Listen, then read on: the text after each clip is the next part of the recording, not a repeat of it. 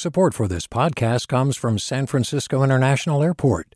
At SFO, you can discover award winning flavors and unique shops all before takeoff. Learn more about what's at SFO at flysfo.com. Hey, it's Glynn Washington from Snap Judgment. And if you love what you're hearing, and I know you love what you're hearing, please consider becoming a KQED member special access to cool events, behind the scenes footage, and so much more. Plus, you'll sleep better at night knowing you did your part for the community you depend upon. It's in you. Please be in it. Visit donate.kqed.org slash podcasts to sign up now. That's podcast with an S. Thanks. From KQED. On today's California Report magazine, how the California dream has been shaped by a thirst for water. As a kid growing up, I remember these irrigation canals slicing through our neighborhoods. And I never thought, where were they going? To whom were they going? And by what right? Plus, a daughter muses on the ways California's changed since her parents first came here to chase their dreams. The San Francisco of high tech, high rent, and $10 avocado toast will never know the splendid opportunities laid at your feet 60 years ago. And we meet the winner of the nation's longest running Asian American beauty pageant. Not your typical contestant. Whoa, like you were extremely vulnerable up there. I'm Sasha Khokha, and it's the California Report magazine. Your state, your stories.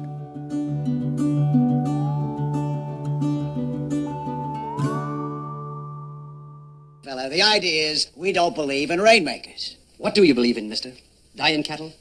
You really mean you can bring rain? He talks too fast, he can't bring anything. I asked him, can you bring rain? It's been done, brother. It's been done. That's a clip from a 1956 film called The Rainmaker with Burt Lancaster and Katharine Hepburn.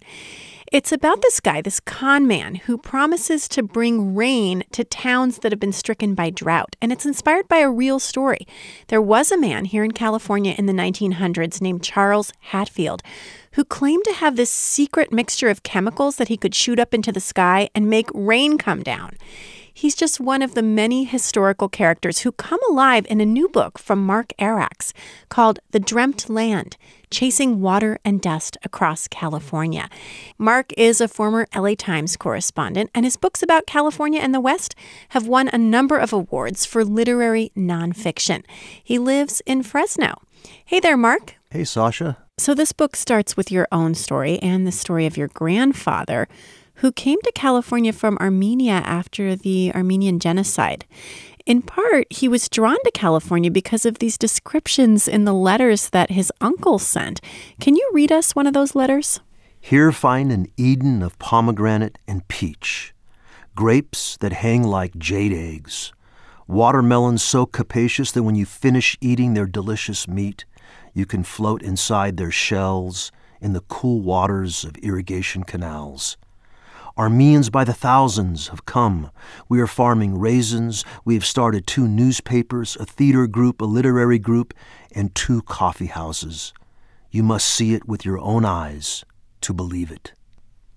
So, you know, those kinds of lyrical descriptions about how abundant California is, have always been part of why people want to come to this state. And you write about this, you know, going back to the 1850s with these myth makers of California, you know, the guys who kind of sold people on the place.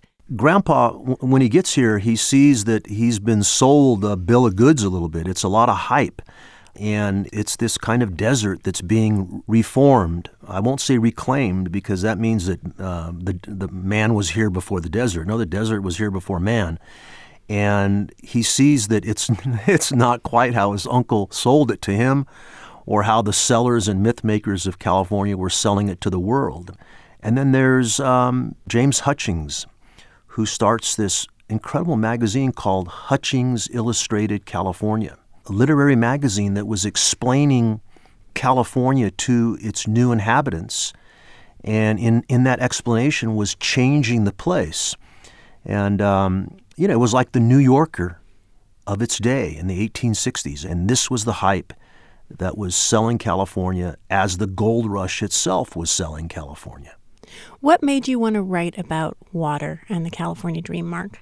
I think all my books have been kind of stories of place. As a kid growing up, you know, you're dumb to your place, like all kids are. I remember these irrigation canals slicing through our neighborhoods. And I never thought, where were they going? You know, to whom were they going? And, and by what right? But it kind of became a quest for you to figure out through history and now who owns and controls the water flowing through those canals. Well, look at the proposition of the first dreamers who came after our natives and seized this land from the natives was okay, we're going to take this thousand miles of, of the edge of a continent and we're going to call it one state. And we're going to have to move the water from where it falls to where the people are living. And in some cases, that's a 700 mile hike. And, you know, how was that done? Well, we built the grandest reclamation project in the history of man the Central Valley Project and then the State Water Project. Uh, but that dilemma still exists, which is okay, you're taking from one place, giving to another. Uh, the people who live in the place you're taking are angry about that theft. And so there was baked into it all were these water wars that have become eternal. And then this system, which was so magnificent and still is, is cracking because of all the demands we're putting on it. Well, you just won a James Beard Award for a piece in the California Sunday magazine that's actually an excerpt from this book about a modern day water empire and America's richest farmer, Stewart Resnick. I mean, here's a guy who's never actually dug a ditch or planted a seed. He controls this empire from Beverly Hills. What does his story say about California's relationship to water now and about the California dream? the wheat barons, Isaac Friedlander, who was six foot seven, he lived on uh, Nob Hill in San Francisco, and so did James Ben Ali Haggin. These barons who made all this money in gold, and they farm from afar the valleys. So Resnick is just a throwback to these men. And so he controls more land and more water than any single person in the state of California. And I say he, I should add his wife Linda, because she is an equal partner it's this remarkable story of how folks, you know, with enough wealth can capture the flow of rivers and the groundwater, and with that, plant, you know, almond trees all the way out to the horizon, and then bring folks across the border. So they're not only bending water, they're bending man because they're bringing people across the border. People are coming, they're working for them in those fields. I mean, this is such a complicated history that you're untangling in this book, you know, going back decades, centuries, really. Uh, but as you say, water has always been something that people in California are fighting over. Where are we headed as a state when it comes to water and being able to fulfill the vision of the California dream, having enough water for everybody? Yeah, well, in my lifetime alone, the, the this state has grown from 11 million people to 40 million. I mean, how many more can we take? 50, 60? These are the questions that we never start off with, but that is the question. Where, do, where can we get to? It, it's clear as you see the development of California in this book, you see that we've overdeveloped suburbia and we've overdeveloped the farmland, and the tool to do that was water. Mark Arax's new book is The Dreamt Land Chasing Water and Dust Across California. Thanks, Mark, for joining us. Sasha, thank you so much.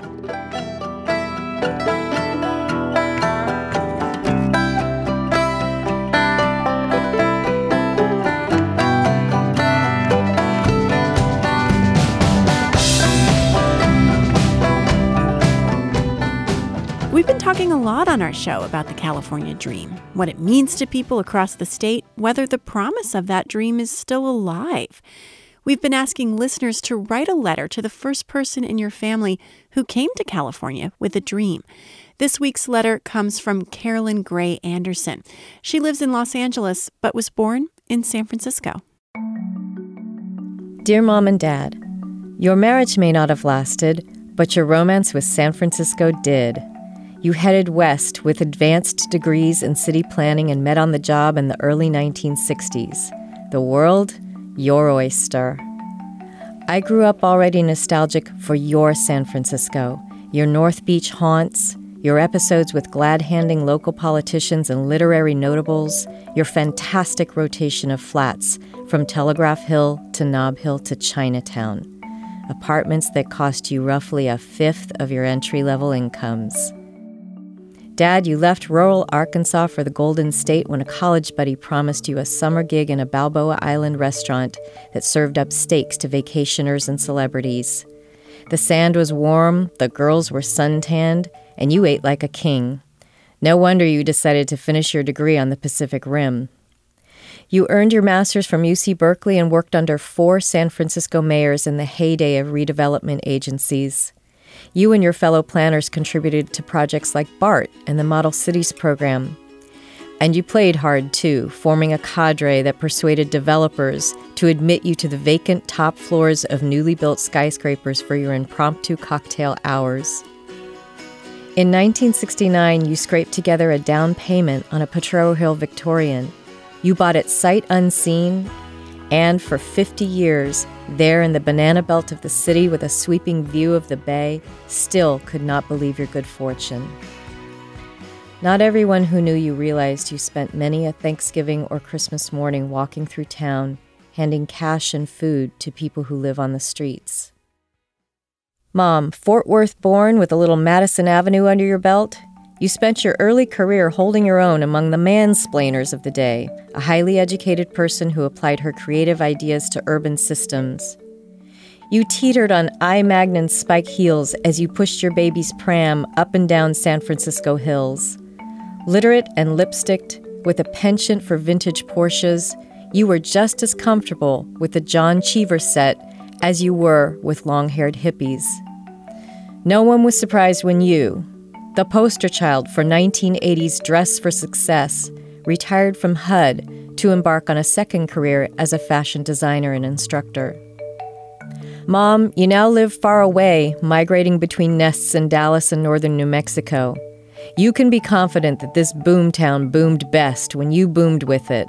The San Francisco of high tech, high rent, and $10 avocado toast will never know the splendid opportunities laid at your feet 60 years ago. Dad, you didn't live to hear me read you this tribute. You were happiest sitting by the water, whether the bay at sunrise or Point Reyes in the fog of summer, and you lived your last months near the Pacific Ocean, whose sirens had called you decades earlier. By your example, Mom and Dad, I traveled and lived far away, but when I returned, it was on purpose. Like you, I take great civic pride in the California city I chose, this place where people think no one is actually born, though I, a native San Franciscan, meet native Angelinos all the time. I inherited the true scrappiness of the West.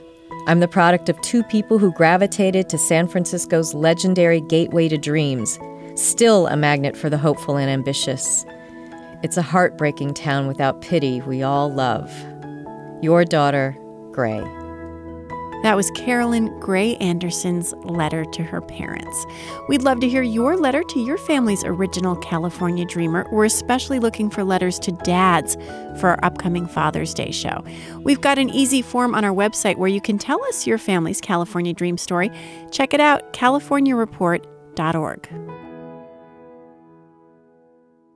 And now we're going to talk about a new podcast we're launching here at KQED, which is the station where we produce the California Report. It's called Truth Be Told. It's an advice show made by and for people of color. And I really love the tagline.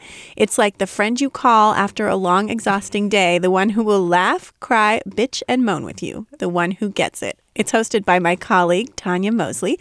She's here today to bring us a preview of what the podcast is all about. Hey there, Tanya. Hey, thanks for having me. And I love that tagline too, by the way. So tell us about the idea behind Truth Be Told. How did it get started and what's it all about? So, you may remember that we had a podcast a few years ago by the same name. And when we were thinking about bringing it back, we were thinking about what are the discussions we want to have today, now, in 2019. And we heard from our audience after doing several listening sessions that people want to be in conversation with each other. And when I say people, I'm talking about people of color black, brown, indigenous, and Asian folks. They want to have conversations about the things that they're dealing with in this world with each other. And so we thought it'd be great to have a platform where people are able to do that. And it is an advice show, so you get questions from listeners. I want to play the listener question for your first episode, which just came out. Is it okay to feel huge, phenomenal, amazing joy when it seems like the rest of the world is burning? This idea I thought was an interesting one to take on. And I thought about who I'd want to take this question to. Um, when you talk about feeling joy in times of turmoil, someone who has lived a long life, who has been through a lot and seen a lot, could probably give us a lot of context and understanding. And so, someone I call on a lot is my grandmother. She lives in Detroit, Michigan, and she's 92 years old. I thought I could never laugh again. You know, and I have like a, a brick in my chest. It wouldn't go away, but I still have responsibilities. And I still love the Lord. God gives me that joy that I can't explain that makes it possible to to live through it. It makes you stronger. That clip from my grandmother always makes me emotional. And your grandma, I mean, she lost a child. She's been She lost two children. Two Yeah. children. She's been through so much Yeah. heaviness. But I mean, I teared up when I heard the episode. You can hear the delight in her voice. You can Mhm. hear the way that she still looks at the world with hope and, and positivity. And so many people are having trouble seeing that That's right. right now. We really forget that, like, part of life, part of joy, part of love and happiness is about also feeling those other things and experiencing those other things. It's only when you've gone through something can you really appreciate joy and happiness. You are tackling lots of big questions from listeners. One of them has to do with the way race and popular culture influence who we love, how we choose our romantic partners, who we marry. And you call that episode Colonized Desire. Colonized desire is really when the colonized person, so think about many people of color, most people of color, covets or um, desires the colonizer, so typically white folks. But for all the things that we've been told are beautiful about white people, so maybe blonde hair, blue eyes, all of these things, and you desire that. And maybe at the peril of like your own self identities. We met a couple, um, Patrice and Tien. They're a lovely couple, and this was something that um, they talked to us a little bit more about. if like we're holding hands or whatever or, or we like we have a kiss and it's just like double takes because they just don't assume that we're even together that somehow we're just two strangers standing very close to each other on the train I'm Patrice Peck. I am a Jamaican American first generation black woman. i'm tinjingu i am a chinese american first generation man Remember that time you came to um, church with me and my grandma for Mother's Day in Connecticut? Everybody was so nice to you at church, and Everyone's like, really nice and it's an all black church, like a storefront black church. Yeah. And you came in, and somebody from the church, he's like, "Oh, like, are you the Uber driver?" And we're like, "Uber drivers don't come into buildings with you." i even have my arm around you what do you think like i was an uber driver trying to get fresh with you on church sunday it's just that jarring moment of, whoa, my expectations or assumptions were totally wrong, but they also realized there was no indication that what they're seeing couldn't be true. And I think if people were to see more diverse representations of interracial couples, you know, specifically two people of color together, then that would open their horizons to who they date. It's so funny. At work, you know, a couple of months ago or like last year before people got to know you, I would always talk about you and they'd be like, oh my gosh, you guys like sound amazing and your boyfriend sounds amazing. And then some of them, like when they saw on Instagram or like in person that you were Asian, they were like, oh my gosh, I didn't know he was Asian. But then they, as soon as they said that, they would say out loud to themselves, but I don't know why I wouldn't have thought that. Like, you know what I mean? They're like, actually, like, there is nothing to make me assume he wouldn't be. Right. And so we we have people questions their preconceived notions of who can be with who and why they think that. it all goes back to our first date just in terms of we really presented to each other who we were and everything that you've said, I can't help but think about like everything that you've done has always just been on trajectory of how you wanted to tackle, you know, um, ideas of representation. Representation is important because it can empower people, but the lack of representation, it just reaffirms the notion that like you're not important. You're not like your culture is not good enough. Me knowing you this entire time, you're very pro black, you know, black is beautiful and everything. How does that now feel in terms of just us dating? I love black culture. I love being black. Um, I love black music. I love black TV, movies, fashion, all that. And so it is noticeable to me like that all of that's lacking when I'm with your friends and family. But at the end of the day, I'm dating you. You know what I'm saying? being in an interracial relationship with you has not been difficult because I feel like you understand me, I understand you in terms of what we're going through. And I challenge you sometimes, and you don't take that as an affront. You always challenge me and push me to learn.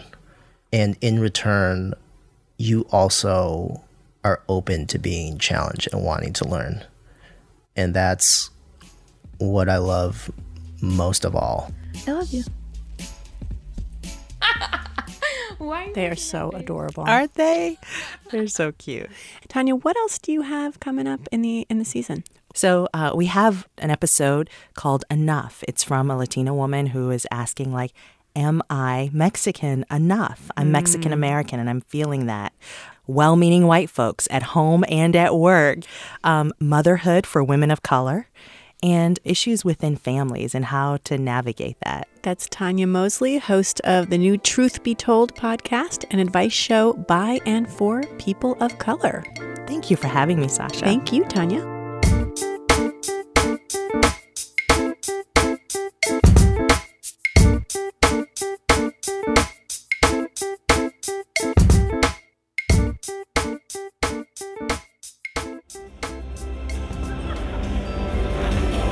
Miss Asian America, the winner is. And here's something I bet you didn't know San Francisco is home to the longest running Asian American beauty pageant in the nation. Sophia Ng! At first glance, Sophia Ng has all the hallmarks of a typical beauty queen.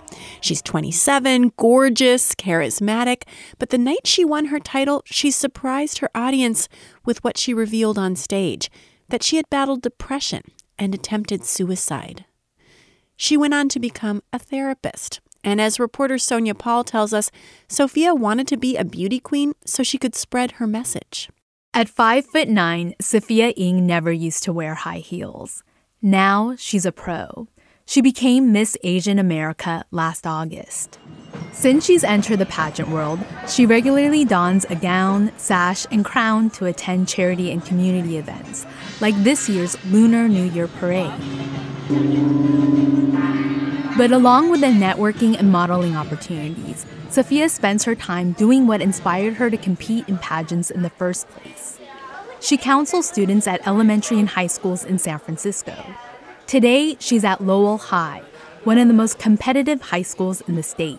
In a small office, a student tells Sophia about the painful relationship he has with his mom. And she went on a rant. So, like, the same old, same old useless. Um, she said something like, You guys are, were a waste of giving birth in Chinese. Oh my God. Something like that. So I'm just like, okay, whatever. Like many of the students she works with, Sophia is also Chinese. She grew up in Hong Kong.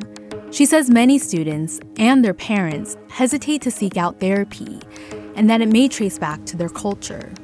A common feature of the culture is also that it's a shame honor based culture. Um, it's also seen in the parenting style where not all Asian Americans parents do this, but that they use shame and guilt to parent their kids. Because parents also worry that if their kids need help, she says, that maybe something's wrong with them, or maybe they've done something wrong as parents which also goes against the pressure of presenting a good face to the world despite whatever emotion you're experiencing. In fact, Asian Americans are three times less likely to seek out mental health services than white people. And they comprise only 4% of the US psychology workforce, which is mostly white. That all influences the reaction Sophia gets when students come to her for the first time. I've actually heard before, they're like, oh, I expected you to be like a white person. Sophia says she was inspired to do this work by a therapist she had as a teenager. She was on her way to becoming a competitive athlete when an accident during a basketball tournament crushed her leg. She was 16. And I hear that basically my knee was completely destroyed. And her whole identity at that point was being an athlete. So while I was still like recovering physically, my mind definitely began to sort of spiral downwards. She had a hard time getting out of bed. She didn't want to hang out with friends. At her lowest point, Sophia attempted suicide by taking a bunch of sleeping pills. That's when she found herself in a therapist's office. I think at that time, people in your personal life, they kind of have this need or urge to just sort of like get you out of that mentality ASAP. So they tell you to be positive, they tell you to, you know, not think like that and just, you know, things will get better. And I think those were not the things I needed to hear at the time because it didn't make me feel listened to. The night Sophia won the Miss Asian America title and talked openly about her suicide attempt, a common refrain echoed among the audience. Whoa, like you were extremely vulnerable up there. They heard her. They knew what it meant for her to challenge the cultural pressures to keep those struggles quiet. On a Saturday night, Sophia is once again out as a beauty queen, this time at a banquet sponsored by a Bay Area Chinese Association. She's joined by two other pageant winners. They're all dolled up for the occasion in long gowns and flawless hair and makeup. And last but not least, we have Miss Sophia Ng. Sophia swiftly takes the mic. Uh, she introduces herself in both Cantonese and in English. My passion is removing the stigma that exists in mental health, and I'm currently doing that by doing a lot of speaking engagements. Especially She says her passion is to remove the stigma around mental health, especially for young people.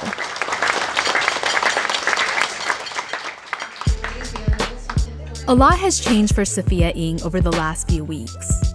She's left her job as a school counselor because she's moving back to Hong Kong. She hopes to someday start her own practice and launch a mental health consulting agency for companies and schools. Sophia's international move fits her new beauty queen title. She was recently crowned Miss Global as part of a worldwide competition. She says she'll continue to spread her message that it's okay not to be okay. For the California Report, I'm Sonia Paul.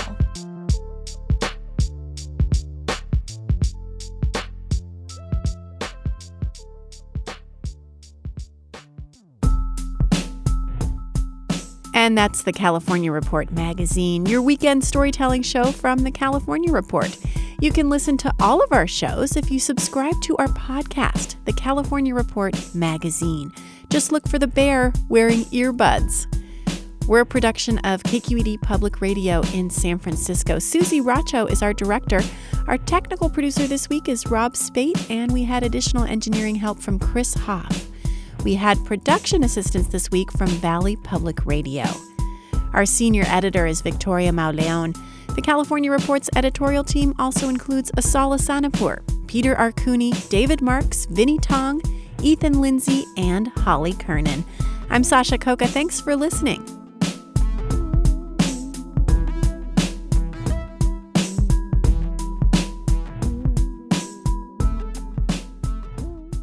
This is the California Report magazine. Your state, your stories. Support for the California Report comes from the James Irvine Foundation, committed to a California where all low income workers have the power to advance economically. Learn more at irvine.org. College Futures Foundation, more graduates for a thriving California. Learn more at collegefutures.org and Eric and Wendy Schmidt, whose Fund for Strategic Innovation supports transformative ideas that benefit humanity while protecting the natural world, recognizing through science the interdependence of all living systems. Do you love learning about the San Francisco Bay Area? Its history, its people, its unique blend of cultures? Then you should check out the Bay Curious book. I'm Katrina Schwartz, editor and producer on the Bay Curious podcast, and I'm here to let you know that for the month of May, we've worked out a sweet deal for KQED podcast listeners. Right now, you can get the Bay Curious ebook for $1.99. That's right, $1.99. Just search for Bay Curious wherever you get your ebooks or find a link in our show notes. This offer does expire at the end of the month, though, so you'll want to act on it fast. Happy reading!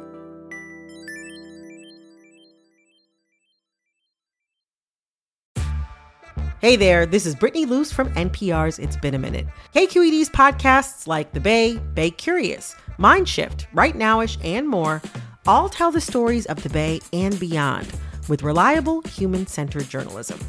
They aim to inspire, make you think, entertain, and expand your understanding of the place you call home. Here's how you can support podcasting at KQED. Showing your support is easy, and you can join Brittany in supporting KQED Podcast too at donate.kqed.org slash podcast. That's donate.kqed.org slash podcast.